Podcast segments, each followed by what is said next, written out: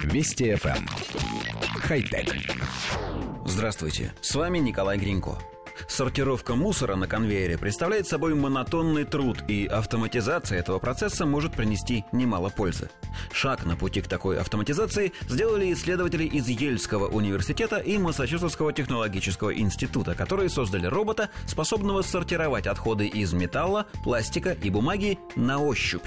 Робот под названием Rocycle оснащен двумя мягкими пальцами, которыми он берет предметы и слегка сжимает их, определяя размер и упругость. По этим двум параметрам встроенное ПО робота определяет тип предмета и материал, из которого он изготовлен, выбирая нужный вариант из загруженной базы.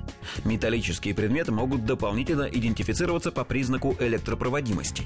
Когда материал предмета определен, робот отправляет его в одну из трех урн.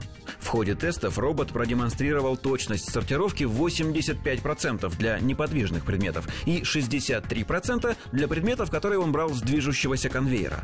Предполагается, что в дальнейшем эти показатели будут улучшены.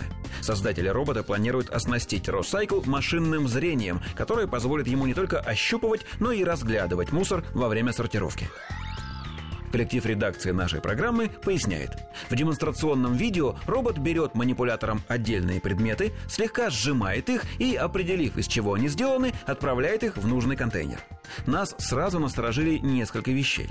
Во-первых, машина работает в десятки раз медленнее человека. На определение состава каждого предмета у него уходит несколько секунд – во-вторых, роботу почему-то дают абсолютно целые предметы. Металлическая ведерко, бумажный стаканчик из-под напитка и так далее.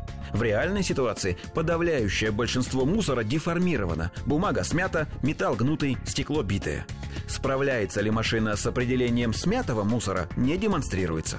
Ну и в-третьих, нам кажется, что даже человек, если ему завязать глаза, не сможет на ощупь отличить, например, толстый полиэтилен от бумаги.